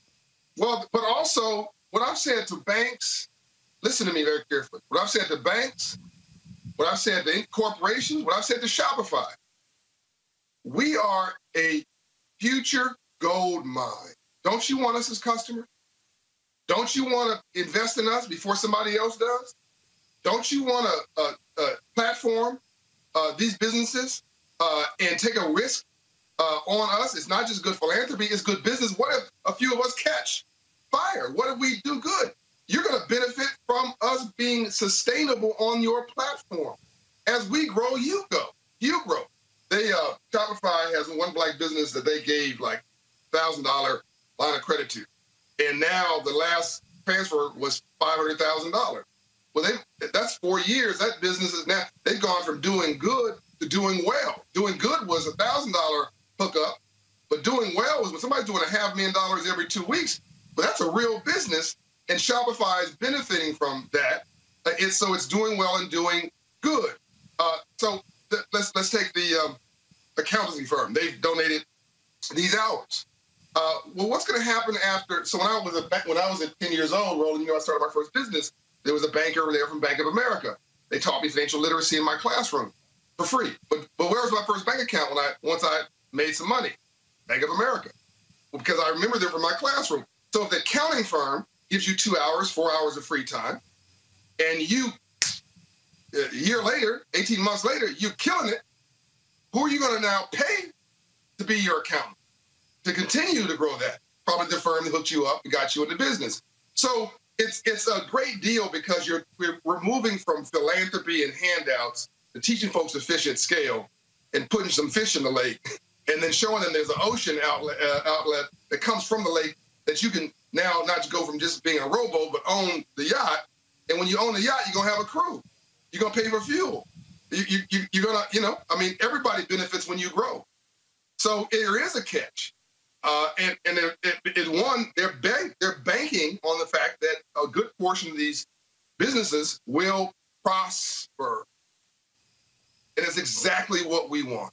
We want people to see us as good investments. And when and when you have a 700 credit score, by the way, so let's say the, the, the, the Shopify does this deal, but they're not going to finance your your truck. They're not going to finance the, the delivery vehicle you need or the building you that. So we, we can get your credit score up so that the banks now come in and go, wait a minute, there's a whole pipeline of businesses coming here. We want that pipeline. Whoa, whoa, whoa slow down. You got to give Roland Martin uh, in his business, you got to give them prime rate. They- You can't give Roland Martin an 8%. You know, Roland has a 700 credit score now, or 680. You got to give Roland a 3%, 4% loan like everybody else. That's prime. Okay. All right. What do you, what do you do? Okay. Now you're, you're not a black customer now, Roland. You're a green customer. You win and Right. they win. You get access. They get prime loan that will pay back uh, at prime rate. I hope I answered the gentleman's question or the person's question. Well, I tell you what, I got one sister here. Uh, I'm about to read it. Uh, where's her? Uh, she, um, uh, this person said, I forwarded the info to my son. He's working on some things. Another person said, uh, I have already downloaded. Uh, Cougar Lady One on YouTube said, I downloaded the app and submitted my info. I'm with John. I work my business in the evening. She is not waiting until this interview is over. Hey, look, you you make money nine to five. You hustle your dream five to nine. You build wealth in the in the third the third uh, leg, which is your you know uh, uh, your your I guess your ten to ten to ten the ne- ten to five the next morning, or you would say nine to five next morning. So nine to five during the day, that's when you're getting paid. That's where you're that's where you you're, you're taking care of your family. From five to nine, you're building this dream. You may have to do it part time. We're gonna help you. We're gonna be your partner. We're investing in you. And then you're gonna sleep and let that compound, and you're gonna get and you're gonna have compounded hustle. You don't have compounded capital. We know that. Black folks don't have the money. But we're gonna bank on you being that there's a winner. There's a Steve Jobs, a, a, a, what's our guy? Uh, Reginald Lewis. That's it. There's a Reginald Lewis uh, waiting in one of your viewers. If you don't know who Reginald Lewis is, you need to Google search the first black man to do a billion dollar deal on Wall Street. Uh, there's a there's a Reginald Lewis, there's an Oprah Winfrey, and I don't mean the TV personality, I mean the business owner, Oprah Winfrey. She is both. There's a Janice Bryant Howroyd, billion dollar black woman, business, embedded in somebody watching your show who's going to create hundreds of jobs or thousands of jobs and wealth for themselves and others. The best way to stop a bullet in our communities is a job. That's a Van Jones quote. That, so that comes back around to social justice. John, tell folks again where they can go to get more information on this major deal you're doing with Shopify uh, to stand up 1 million black businesses. Yeah, so you can download the Hope in Hand app. It's free. You can down you can go to operationhope.org. That's free. You can go to hope1mbb.org. That's free. You can Google search me and find a link to all this. That's also free. Uh, you can call us. I encourage you don't because we may miss the phone laws. I want you to be registered, right? And get in the program. Again, everything we're doing, there's no registration cost. There's no there's no uh, uh, uh, uh application fee. There's no hidden financing uh, cost. That we got Shopify to take the basically. I'm basically using Shopify's balance sheet, Roland. Basically, we convinced them to let us borrow one of the biggest balance sheets, 130, 150 billion dollar company market cap, to borrow their balance sheet for 130 million dollars worth of in kind for everybody we believe in because we are making a bet on you. And if the government is trying to do this, Roland, by the way, and we want the government come about different plans, we want to encourage the government to, to rip off this idea. It would probably cost them $25 billion to do what this nonprofit has done with a leading e-commerce company uh, for a fraction of that cost. But we think that that's what the government should do as a as a partial uh, appreciation for what they got for us for, for free, which was you know, 300 years of reverse transfer of wealth during slavery. But I, I'm not going to wait for that. That's a new Marshall Plan. We're not going to wait for that. We're doing this right, right now. Sign up right now, and within six months, you get this. You, you can get this entire process done. I mentioned to you, mean, probably three months on the inside, six months on the outside, and no matter what happens, you're better off on the other side. Uh, and for the folks out there, some, I'll see y'all comments. No, John is not a mom and pop, so when you call, you are not going to talk to him. That's why he has staff. All right. John Hope Bryant, Operation Hope. Folks, we have been restreaming uh, the Global Hope Forum sessions uh, for the past two days. We're going to continue doing that uh, throughout the rest of this week and the weekend as well. Some great information uh, displayed there, but please uh, be sure to download the app and pass it on. You know, black business owners who need the support, so pass, pass the information on. The goal is to stand up 1 million black businesses. Uh, John, I hope, Bryant, we appreciate it. Thank you so very much. Congratulations on this deal with Shopify. Thank you for all you do, Roland, and I do appreciate that folks like this can't be this serious, this simple. Well, sometimes it is. Sometimes good things actually are simple. What we got to do is not miss the memo. It's time to lean in. It's time for us to go to, to, to come up, up from nothing. Thank you, Roland. I appreciate it, sir. Thank you so very much. All right, Peace folks, uh, we're going to go from John Hope Bryant to uh, the uh, to Jessica Holmes. She's supposed to be with us, but uh, she couldn't make it for us. She's a candidate for Commissioner of Labor here in North Carolina. She joins us uh, via Skype. Jessica, how you doing? I am doing well, and I appreciate what the brother said that it is indeed time for us to come up. See, uh, see, you you miss all the fun. Everybody else is here. Where you at?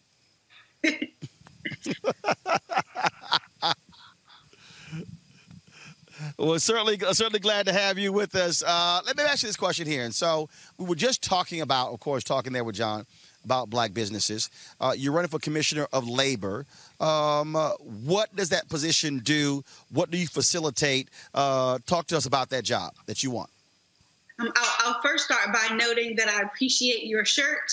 Um, as um, a, a, woman of Alpha Kappa Alpha Sorority Incorporated, I appreciate you representing so well. And um, just to tell you a little bit about the labor commissioner role, uh, many people in North Carolina know the position because it has its face. The commissioner of labor has her face in every elevator in the state of North Carolina. But statutorily, the role of the commissioner of labor is to ensure the safety, health, and general well being of North Carolina's workers. And what could be more important than doing that right now in the middle of this global pandemic? And so, when you talk about uh, ensuring those workers, we have seen a lot of this um, in the last several months uh, when it comes to workers and the issue of coronavirus uh, and having proper protection, PPE, uh, in uh, on their jobs. Social distance you know, those are all issues. You know, I grew up um, as a first generation college student, worked my way through college, everything from being a waitress to working at the mall and becoming the first person in my family to also go to law school. Um, I've spent the majority of my legal career focusing on labor and employment law and representing employees all across the state of North Carolina. So not only do I bring experience as someone with lived experience, but also someone with the legal experience to enforce the regulations of the Department of Labor. Also in 2014, I made history by being elected as the youngest county commissioner ever elected in Wake County's history. Where you are, we're happy to see you in North Carolina. Um, I represent all 1 million constituents here in North Carolina, over a billion dollar budget. And God willing, with the support of North Carolinians, I will make history again this November as the first woman of color to ever serve on a council of state, along with Representative Yvonne Holley, but also being the first woman of color to ever be labor commissioner in our state. All right, then. Well, Jessica Holmes, certainly good luck with that. Uh, we thank you for joining us here on Roland Martin Unfiltered. Thank you. All right. Look, folks, uh, how to make all this possible. The reality is it requires us getting out uh, to vote as well. Uh, we've long heard about uh, Souls to the Polls uh, that uh, churches conducted, in addition to some people use the other Souls to the Polls, S O L E S. We've seen it happen on HBCU campuses as well earlier today had an opportunity to go to uh, North Carolina A&T, North Carolina Central. Uh, we're going to have some of those interviews for you on tomorrow's show. Uh, but right now we want to talk to Pastor Hen Riley, who has been uh, focused on that. Uh, first and foremost, your name uh, and what church you pastor.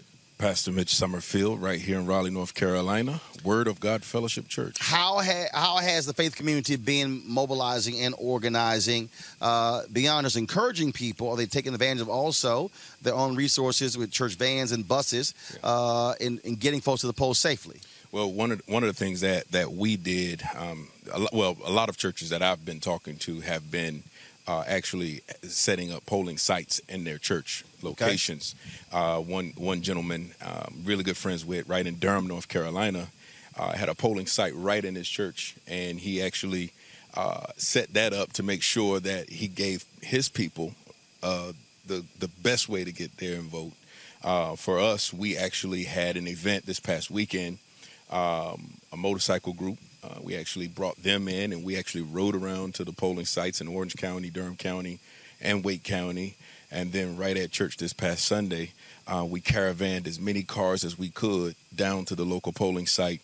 And we had, you know, countless numbers of people who were in line ready to vote.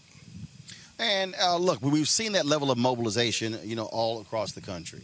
Uh, we've also seen efforts by Republicans to attack that. Sure. Some places they actually have stopped uh, sure. voting on Sundays uh, because they like, no, we can't have all these black people showing up on voting on Sundays. Uh, and so, um, how else, uh, you know, what other efforts are there? Are, are churches are also are they doing civic engagement where they are also walking folks through the issues in the candidates yes. as well? Because there are a lot of folks uh, who on the fence because they say, "Look, I don't know all these people. Sure. I don't have time to study it." Sure. Is that edu- voter education happening too? Yes, uh, especially at my church. Uh, a year ago, I started the conversations right there in the pulpit on Sundays, as much as I could, getting the people to understand exactly uh, who they're voting for, understanding the importance of knowing uh, what people, what candidates are running, what their issues they're standing stand, standing firm on. Uh, not really trying to sway them any one way. Of the, not really. I want them to get educated themselves, and even bringing people in uh, in my pulpit to actually help educate the people as well. So I've been using my platform to be able to do that.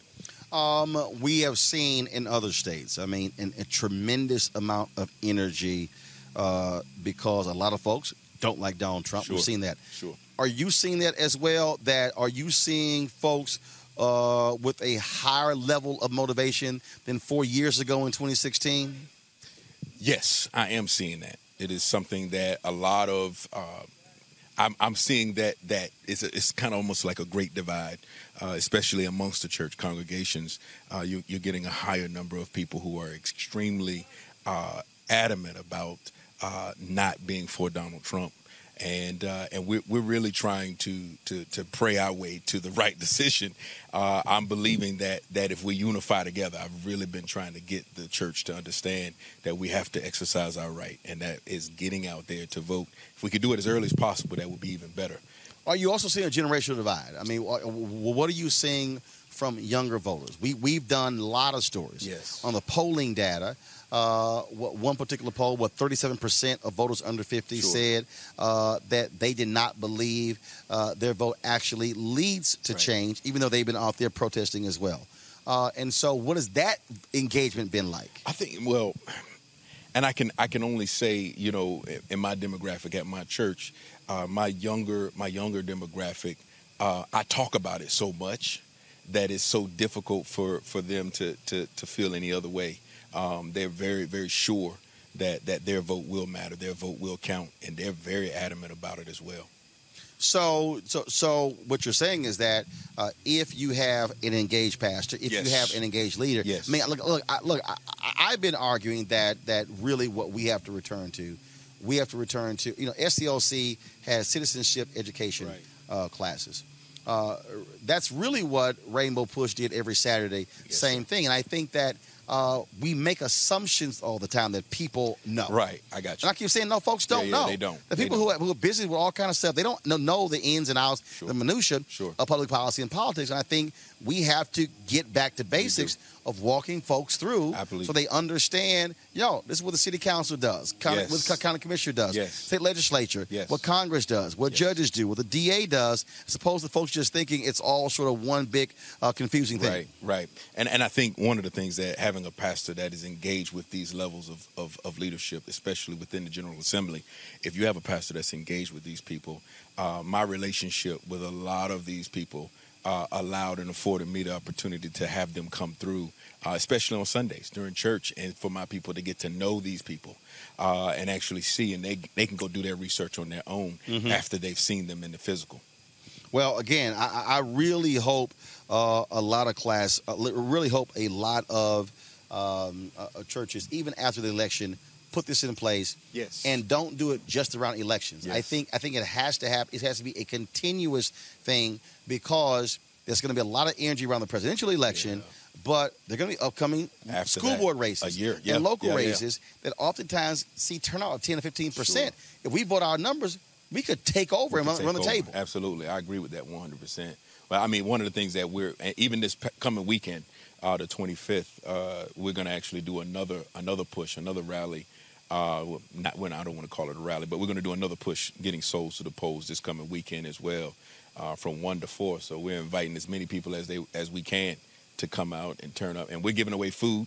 Everyone that gets a, a, a vote early sticker, they'll get a box of food. We're trying to help the community at the Right, same time. right. Absolutely. Well, nothing wrong with free food. Yeah. 100%. Nothing, nothing wrong with free. Yes, you like, sir. Vote, get some free food. All right. Good trade off. Let's go. Okay. I certainly appreciate it. Thank you, sir. Uh, thank you so very All right, much. All right, folks. Got to go to commercial break. We come back. We'll chat with Reverend Dr. William Barber next on Roland Martin Unfiltered. And I think that's why what we're seeing so much, especially when you look at you know who's controlling the com- country and how the country is being controlled, it is because you know the powers that be and those that know how the system works are taking advantage of the system for their own interests. So part of it when it comes to this millennial generation is education. You got to understand why it's so important, understand what's really at stake. So the things that you're seeing that they may be seeing right now that make you angry, here's how you can affect change.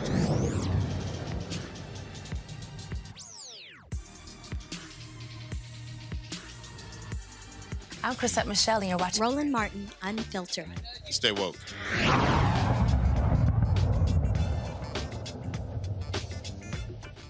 So this is Roger Bobb. I got a message for Roland Mascot. Oh, I'm sorry, Ascot Martin. Buddy, you're supposed to be hooking me up with some of these mascots. I'm sorry, ascots that you claim to wear. Where's mine, buddy? Hey, yo, Peace World, what's going on? It's the Love King of R&B, Raheem DeVaughn, and you're watching Roland Martin, Unfiltered.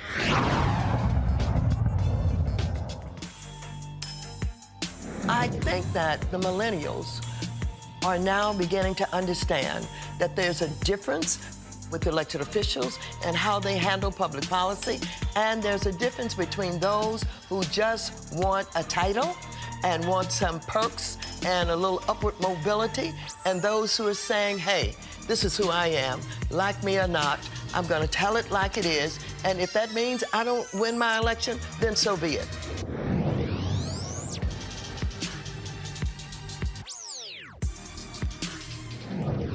This country was the right size in the prior centuries. For this next century, it might be bloated to not handle itself. It's like a seven foot three center who got a broken ankle. It's to take a long time for it to heal. I mean, this is one of the reasons they call it the United States because it's so big 2,000 by 3,000 continental miles. Then you got Hawaii and Alaska, two places it shouldn't have had that they, get, they all of a sudden assumed uh, Uh, well with all those other areas they imperialized. So with this large piece of land, yes, geographically it's beautiful. Probably one of the most beautiful from east to west, north to south. I've been on every road everywhere. To fix this infrastructure, man, there's a trillion conversations that gonna go on that how do we fit in with it? How do we get a piece of it? And when we get a piece of it, what are we gonna do with it?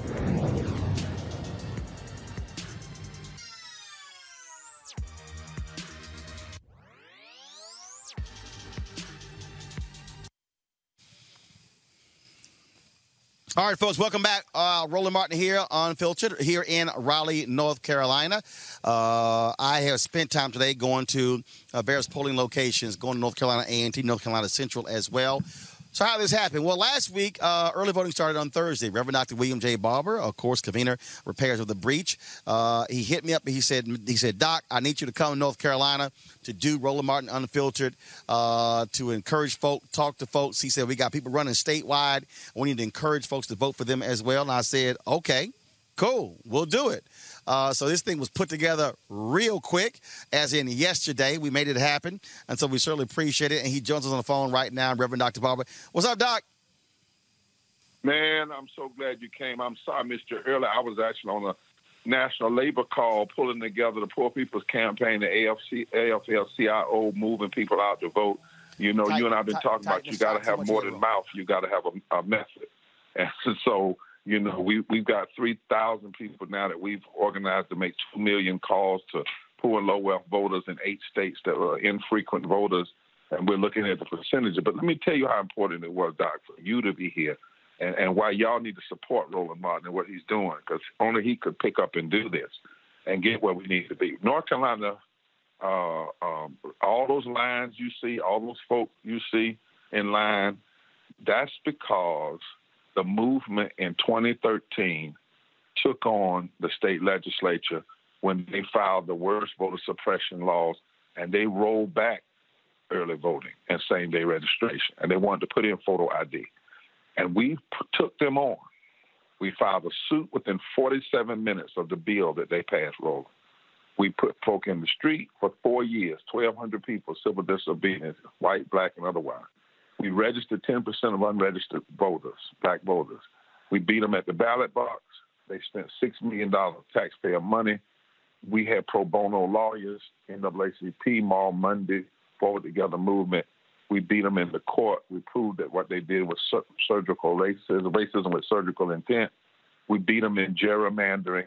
Now, these 17 days of early voting, that didn't come just because the Board of Elections said they want to do it. That's a victory, Doc, of the movement. Uh, Sunday voting, Saturday voting, that's a victory. The fact that we don't have no photo ID, that's a victory. The fact that the p- felonies, felons in this state, even if they haven't paid all their stuff, if they're out, they can vote.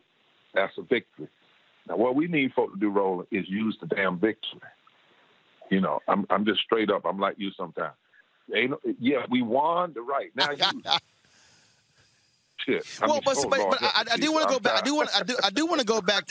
I do want to go back to what you said. Now you know I cuss, so I ain't got a problem with that. I do want to go back to what you said forgive me, man. because because because it's it's it's it's all good. I learned how to cuss from a Catholic priest, so it's all right. So I do want to go back to what you said, Doc, because this is the thing that I keep saying to our people over and over and again. What y'all did with Moral Mondays, you mobilize and organize. I think too often we're operating on emotion, but we're not focused on mobilizing and organizing the people and then create people power, uh, as Ella Baker said, from the pew to the pulpit, as opposed to waiting on pulpit to pew. That's right. And and, and, and, and you won't ever hear us say in the way we do movement that we got to move from protest to, to policy.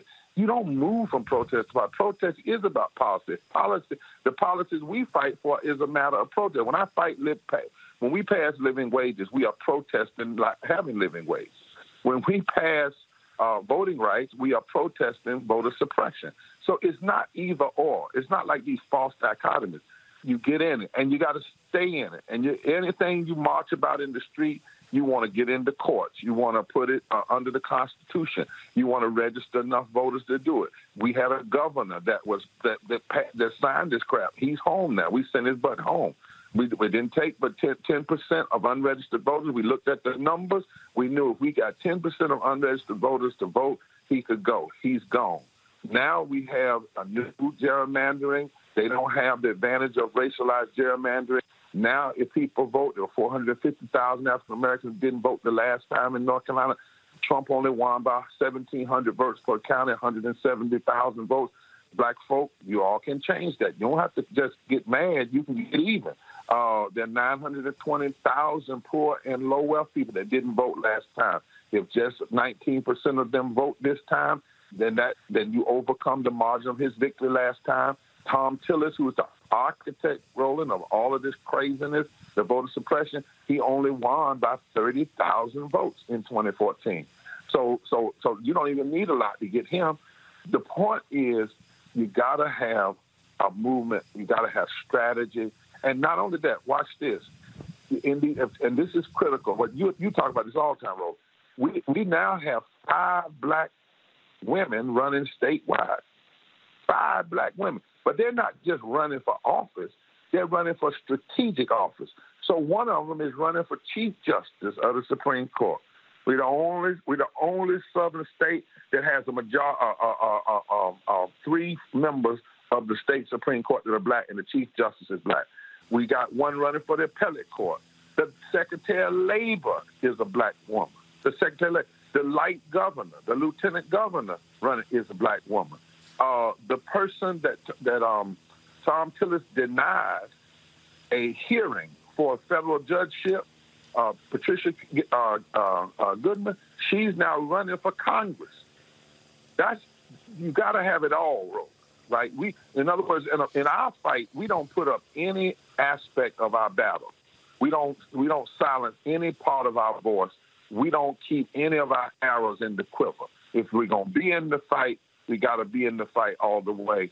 And so, brothers and sisters, these 17 days that we have, Monday through Friday, Sunday, they were won by fighting. We now need all of you, black folk that are right, white folk that are right, because you called me this morning, Roland, you hooked me up, said there's some black folk we can't trust either now, like that boy in Michigan. And we got one running for lieutenant governor in, North Carolina. He's terrible. He just, you know, he's taking on a black woman and the sisters ought to just shut him down just because of the way he's talking to this to to the black woman. You ought to hear him. He's running. I don't even call his name, mm. but the bottom line is the sister is the one we should be voting. She's running for lieutenant governor. So the Republicans put this right. nasty mouth black man up against her. You know, that's basically kind of he's just like uh, the boy out of Michigan and kind of cutting the mold of Tim Scott and so forth and so on. But the bottom line is we don't have to take any of this, Doc. We are millions strong. There are 44 million of us, black folk, that can vote, that are eligible, 18 years older, born and naturalized in this country. 42 million of us. Trump didn't win by 80,000 votes. 42 million of us. And even last time, about 30% of us didn't vote. So now is the time to stand up and vote use these tools that we have, use this opportunity that we have. And North Carolina, Roland came here because Roland understands that if North Carolina can can break the back of this control of the Senate, North Carolina can can absolutely can, can change the presidency, right? And so we need to do it. Absolutely, y'all. we need to do it. Yeah. Now, Reverend, you Reverend, you got me in trouble here because uh, they told me it's four black women running statewide and one brother, uh, alpha man, Reuben Young. Oh yeah, I, he, I know Reuben Young want to holler back at me. That's my frat brother. That's our frat brother. I, I apologize, brother Reuben, and I say I say Patricia Goodman is running five because she has a. I consider her rate, even though it's a district rate, statewide. But that's right, brother Young. And you right, Do you right. I, I stand back, frat brother, uh, running for the appellate judge. So we got a black man and a black woman running for the appellate judge. We got the black woman running for Chief Justice of the Supreme Court. And by the way, y'all, if we're going to deal with these issues of laws around policing, you got to have judges. You got to have DAs. That's right. Right, Roland? That's you, right. You know, you, That's you, right. You got to have folk in place, right, that can review the law, call laws unconstitutional. You got to have folk that have come up through the ranks. They know what's going on. They know how to apply the law. You know, you don't need nobody like Amy uh, who wants to talk about she's an originalist, but I you know what? She's an originalist too, Lola. She's an originalist to the 1787 Constitution, not the not the uh, uh, 1868 Constitution or the 1872 Constitution. That's two different constitutions because they in, in 1787 you didn't have the 13th, 14th, the 15th Amendment. You know, you got to watch this language rolling. These folks got slick language. You know, I'm an originalist. Right. Originalist about what? Well, well, well, first of all, if she was an originalist, if she was a, if she was an originalist, she wouldn't be on the Supreme Court. She would be. That's right. That's exactly right. You wouldn't even be there because women couldn't vote, nor could they hold office. That's exactly right. So we just got to wake up now and use the power that we have. And and and, and you know, I, I don't mean I'm not encouraging violence. I encourage violence. But but and I wouldn't dare do that. So don't y'all hear this metaphor. But I come from down home where Big Mama would slap me in the mouth every now and then. You get getting grown folks business, and see Trump and all them. They ain't, they been messing in grown folks business because my health care is grown folks business. They may be think it's a game, but it's grown folks business. I live in wages, grown folks business. Voting rights is grown folks business. And so every now and then, when folk get messing in grown folk business that they ain't got no business messing in, they don't have any business trying to take away, you got to slap them in the mouth. Tell them go somewhere and sit down. Right? Our vote is the way Well- we slap some folk in the I agree 100%. Uh, Barber, I appreciate it, man. Uh, glad uh, we came down here. Uh, we're going to uh, run uh, a lot of the interviews that we did with some of the students and others to, on tomorrow's show. We'll be pushing on social media as well. And so we're going to keep uh, pressing. And we're reminding people you can not only vote early in North Carolina, but you can also register as well. same day. Uh, we Yeah, can't we can't overlook that. Same day registration. That's right. We won that too down here. You know, you get up in the morning, you're not registered to vote, but you say, dog, I would like to vote. All you got to do is go, brother, sister. All you got to do is go. And you can register and vote the same day in the same line at the same place. So, you know, now, Roland, I got to say this as I go. Somebody said, Reverend, we don't hear you talk a lot about love. I said, yes, you do. I talk about love all the time. I said, but there's one difference about it. I talk about it, but I know something that my grandmama taught me something about love. One day I came home from college, and I said, Grandma, let me kiss you and hug you because I love you. She said, if you love me, go out there, pick that hoe up and chop my corn and my collard greens and make sure they grow. She said, love is an action word. And so, we, you know, if you love this country, vote. If you love folk that need health care, vote. If you love living wages, vote. And even if you love the folk that are misusing their power, if you know you're not a hateful person, you don't hate Trump, you don't hate. So you, you know, well, love them enough to send them home to, to get because they really are doing. They they don't need the power that they have. Just send them on home and let them rest. Have time out to something. Love them enough to to, to, to to stop them from hurting themselves and hurting us. But for God's sake, vote, vote. Well, uh, I, I sort of frame it this way. Uh, a prophetess, a friend of mine, prophetess Edna, uh, she said um, uh, there were some people I was working with at a magazine in New York. And um, she said, uh, "I want you to get some uh, some blessed oil, and I want you to pray them to their own pray them to their own divine good, which means away from here." Uh, and so uh, we need to uh, uh, p- pray Trump and Tillis and, and all the rest of them to their own divine good out of public office.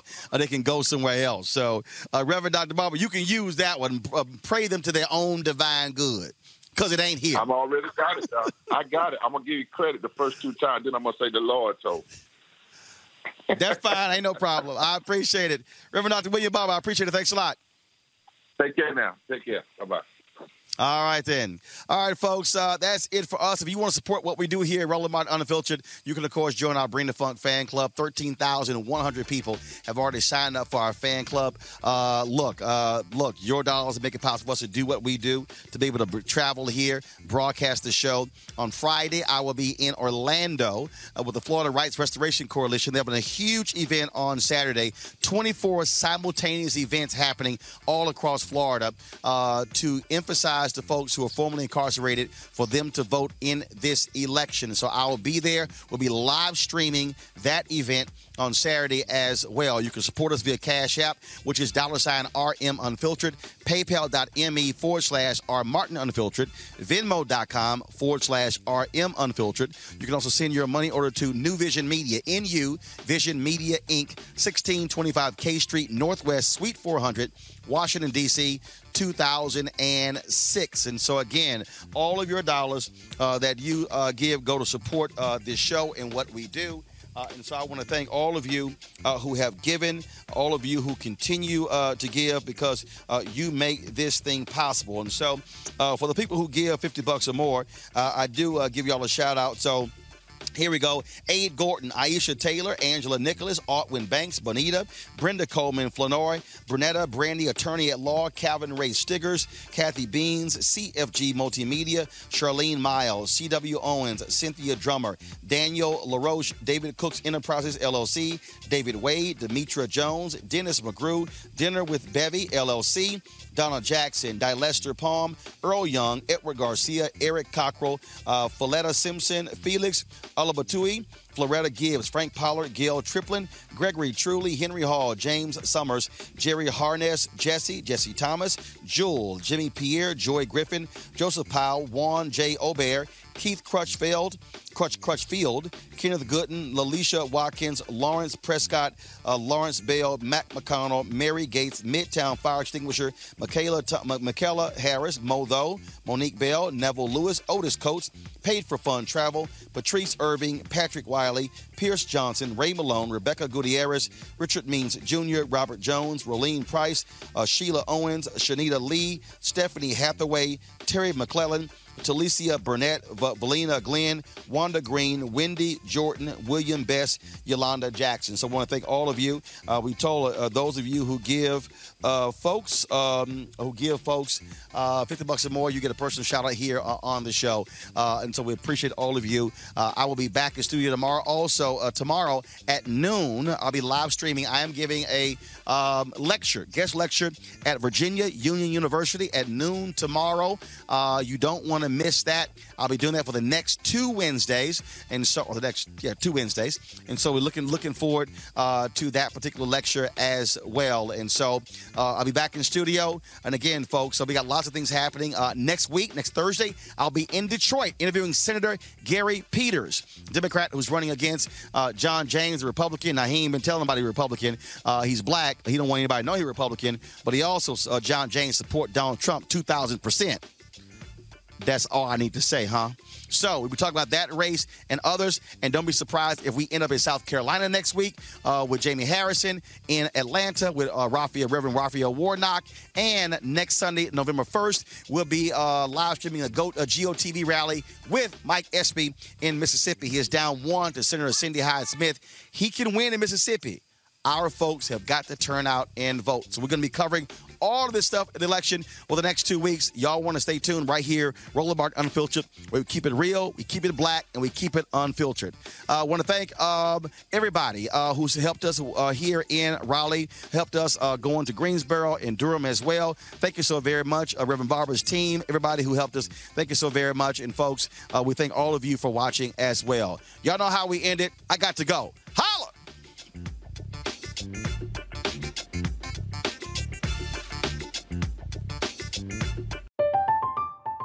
I'm Katya Adler, host of The Global Story. Over the last 25 years, I've covered conflicts in the Middle East, political and economic crises in Europe, drug cartels in Mexico. Now I'm covering the stories behind the news all over the world in conversation with those who break it. Join me Monday to Friday to find out what's happening, why, and what it all means. Follow the global story from the BBC wherever you listen to podcasts. Lucky Land Casino asking people what's the weirdest place you've gotten lucky? Lucky? In line at the deli, I guess? Aha, in my dentist's office. More than once, actually. Do I have to say? Yes, you do. In the car before my kids' PTA meeting. Really? Yes. Excuse me, what's the weirdest place you've gotten lucky? I never win and tell. Well, there you have it. You can get lucky anywhere playing at LuckyLandSlots.com. Play for free right now. Are you feeling lucky? No purchase necessary. Void where prohibited by law. 18 plus. Terms and conditions apply. See website for details. The wait is almost over. Get ready for the 2024 NFL season as the full schedule is announced. Every rivalry, every rematch, every rookie debut, every game revealed. The 2024 NFL schedule release, presented by Verizon, coming in May. Live on NFL Network, ESPN2, and streaming on NFL Plus. Terms and conditions apply to NFL Plus. Visit NFL.com slash schedule release to learn more. Hey everyone, this is Jodie Sweetin from the podcast How Rude, Tanneritos. I've been needing a quick getaway with my family, and the 2024 Hyundai Santa Fe is the perfect vehicle to take us there. It has standard third row seating, so I'm able to pack my entire family, plus pets, in the car while also having enough room for our camping essentials. Available HTRAC all wheel drive will get us through any dirt trails, and available dual wireless charging pads will ensure we never have to worry about getting stuck with a dead phone in the middle of nowhere. Visit HyundaiUSA.com or call 562-314-4603 for more details. Hyundai, there's joy in every journey.